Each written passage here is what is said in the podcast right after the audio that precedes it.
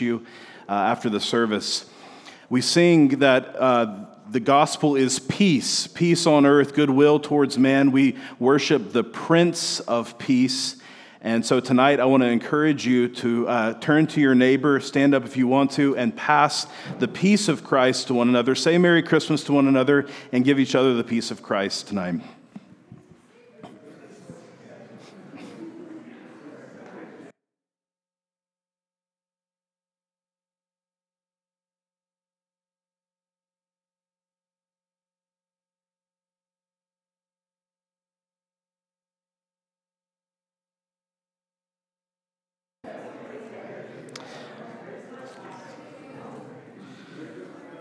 Right. You can return to your seats. Again, so very glad you've chosen to be with us and at the earliest service tonight. So I know that this is the strongest traditions crowd in the room. You've got some stuff planned for later this evening, I'm guessing. Tonight, I just want to meditate for a few moments on a very famous uh, verse from the Gospel of John, chapter 1, often quoted this time of the year. I don't think I've ever taught on it before. John 1:14, I'll read it for us, and then I just want to spend a few minutes talking about what it means. John 1:14 says this: "And the word became flesh and dwelt among us, and we have seen his glory, glory as of the only Son from the Father." Full of grace and truth. This is the word of the Lord. I had a sad moment this year while we were decorating uh, for Christmas. I love to decorate for Christmas. We pride ourselves on being the first on the block to do so, and uh, it's normally a joyful time, but I had a sad moment this year as I pulled out some of my most prized possessions. I have uh, a Santa Claus figurine and a Mrs. Claus uh, figurine that are about one and a half feet tall, about two feet tall maybe. Uh, and you can plug them in, and they light up, and they are very old. And the reason why they're a prized possession of mine is because they, are, they were my grandmother's. So I inherited these a number of years ago. She passed away maybe 18 or 19 years ago at this point. And, uh, and so we put them out every year. You plug them in, and they just they sit there and, and they move their arms like this, and they, they're both holding candles that have a little light bulb at the end of them. And they work. They still work, by the way. That's not the sad part. They, they creak a little bit. They're about 50 years old, um, but they still work. Why I was sad is because I was pulling them out of this clear wrapping that I had put them in from last year, and it reminded me that it was last year that I had to throw away the original packaging. So, these had come down to me, about 50 years old, like I said, and the boxes that they came in showed it. They were very cool, very vintage, and I loved those boxes that they came in. And those boxes had been taped over, they had fallen apart, they'd been reconstructed, I don't know what was, I, the grace of God was holding them together every year at this point. And um, they were so bent and broken that last year I decided this is it. They're, these are beyond repair. And so I threw them out. And this year, as I was bringing out these decorations, I, re- I was reminded oh, yeah, the original packaging is gone. Now, you may say you are being totally overly sentimental about this. What really matters, you might say, is what's on the inside. Mr. and Mrs. Claus still work. Uh, you should be thankful because you know what, what happens on the inside is the thing that matters the most. And maybe I am overly sentimental. That's probably true. But I maintain that the packaging matters. And I do think that is a spiritual thing as well. It's a loss when the packaging is gone. And sometimes Christians talk about the body, the flesh, is what it's called in the scriptures, as the packaging of who we really are. And sometimes we say that what God really cares about is what's on the inside. It doesn't matter so much what happens in the flesh, what happens on the outside with our bodies, because what God really cares about is our souls. And it is true that God does care about what's on the inside. We could talk many scriptures about that. It is true that we do have souls and that we are souls. But Christmas is about celebrating and remembering that Christ came in the flesh, in the body. Even the word itself, as you probably know, Christ Mass, Christ's flesh, his body. And I want to tell us that tonight, that's good news for us who are broken packages. Those of us who are badly misformed, maybe taped together. For different reasons, we might be that way tonight. Our flesh, our bodies may be weighed down by sin. Maybe we, we have a, an evil conscience. So we come in tonight, we think, my life is a mess and I've done wrong things. There could be some other kind of misery that's going on in your heart, in your life. Maybe it's just the shortcomings of the flesh. Like, I want to be able to do more. I wish I could think better. I wish I could accomplish more. There are disappointments in the flesh. I used to be able to do this, and now I can't. And of course, there's pain and death in the flesh. Our families, that is what we call our flesh and blood, that many of you are surrounded by tonight, those also seemed somewhat taped together at times, and they're not what they could be or they should be. I want to remind us that in giving us Christ in the flesh, God was saying, I care about the packaging. I care about the body. I care that you would be restored, both now and forever with me. And Christmas is really about seeing that the extraordinary glory of God, the almost unimaginable glory of God, was veiled in ordinary flesh. Isn't that what we sing this time of year? And Hark the Herald Angels sing, we sing, Veiled in Flesh, the Godhead see. Charles Wesley wrote that in 1739. Presumably, I think looking at this verse that we just read. He says, See the Godhead veiled in flesh.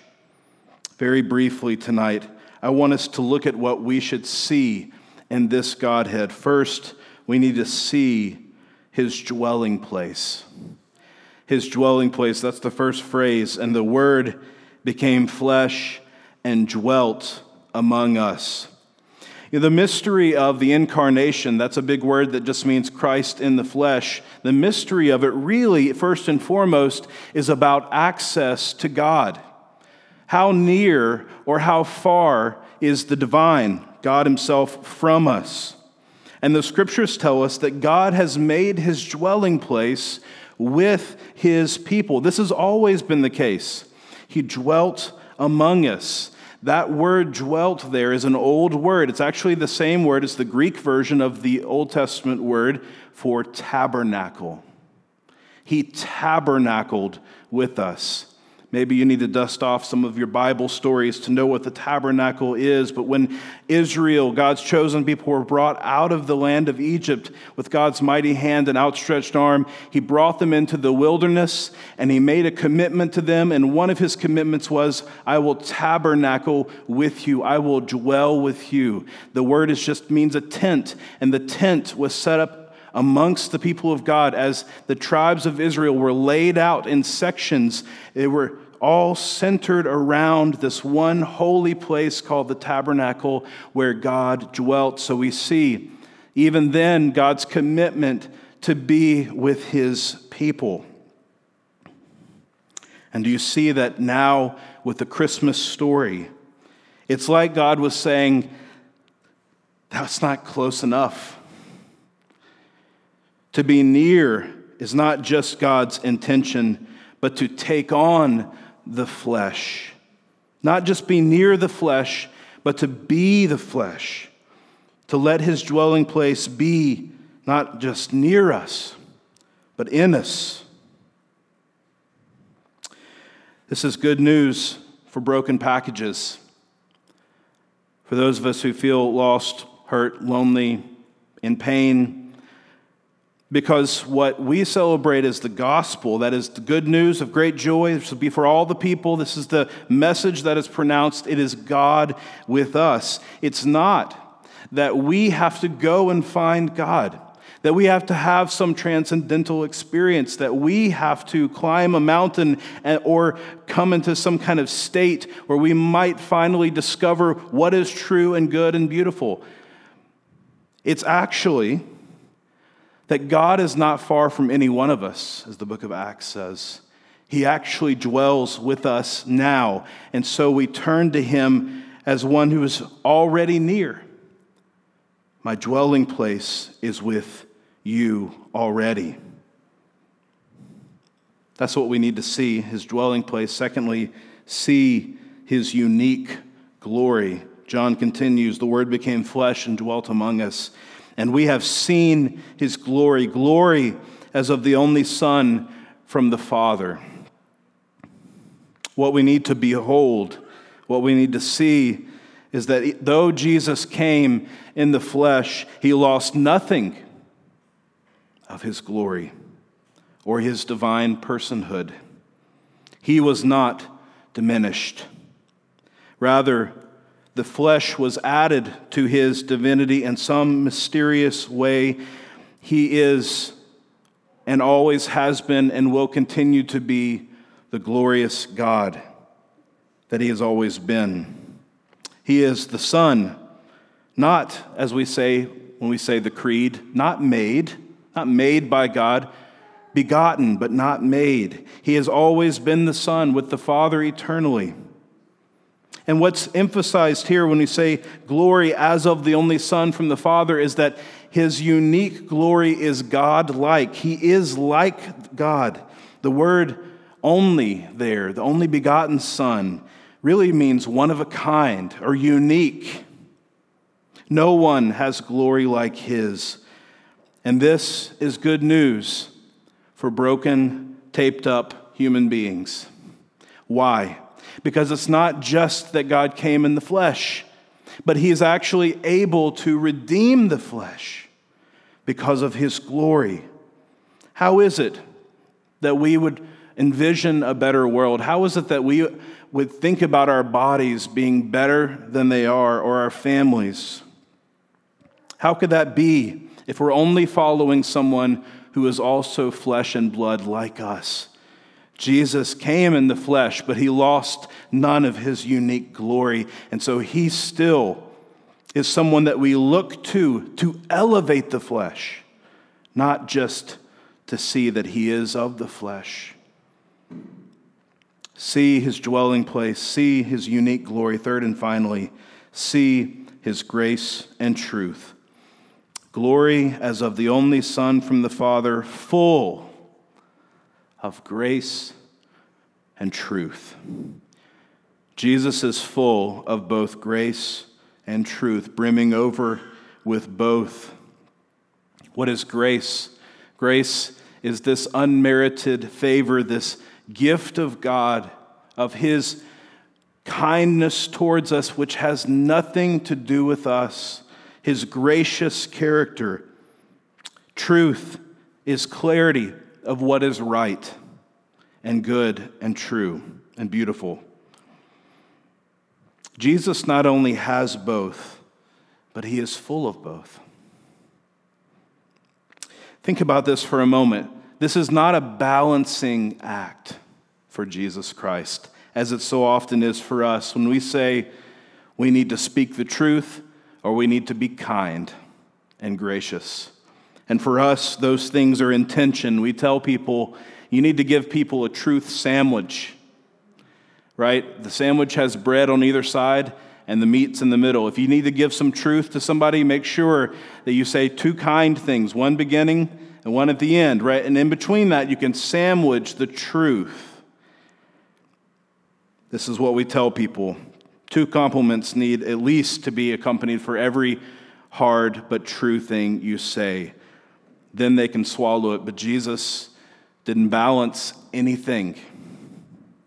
He is full of grace and full of truth. And those two things were not admixed together and they were never in tension. He always said what was right and he always did what was gracious, 100% truthful, 100% loving and gracious. This is good news for broken packages. Why? Because it's exactly what we need. It's the way out. Not only in the flesh and elevating the flesh, but Jesus Christ represents exactly what we need. Each one of us needs to know the truth. Isn't that the search of every heart? To know what is right and good and beautiful, to seek after the things that are good. Where do we find that?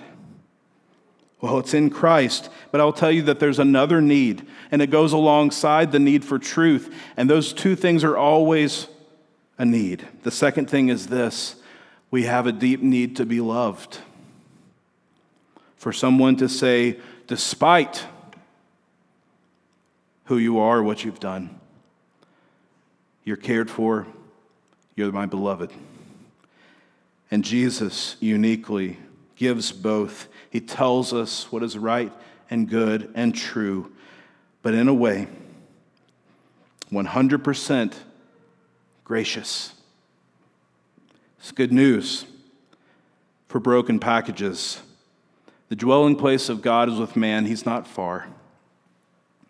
Christ maintains his unique glory, and he maintains fully his grace and his truth. As we come to the evening of Christmas where we celebrate Jesus coming in the flesh, I invite you to ask yourself where you're taped together, where you are broken, where you are bent, where you are lacking, where you're experiencing falling apart, and to hear that God is not ready to throw out the original packaging. He's not ready to say, I'm done with you and your family and your, your hurts and your hardship. That's not what he came to do. He came to redeem the flesh, to take what was broken, and to make it beautiful again.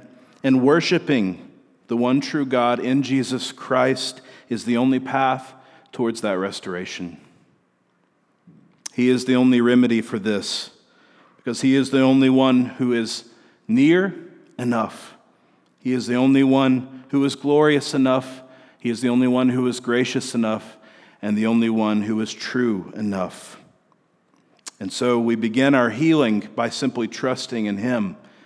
We're not here to paper over how hard things are.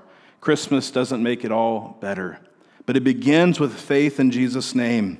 When we have faith in Him, He begins to restore our humanity.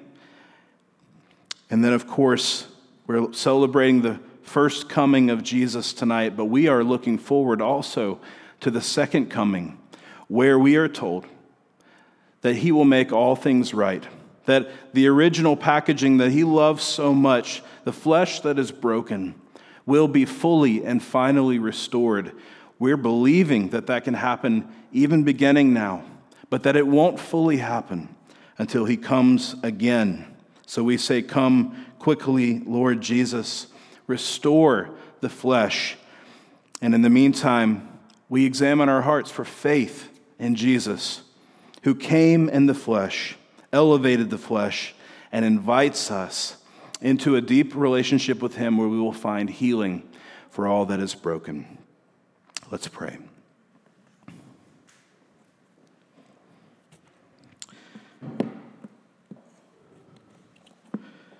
Father, our lives are taped together in so many ways, ways that we may not be ready to admit even tonight.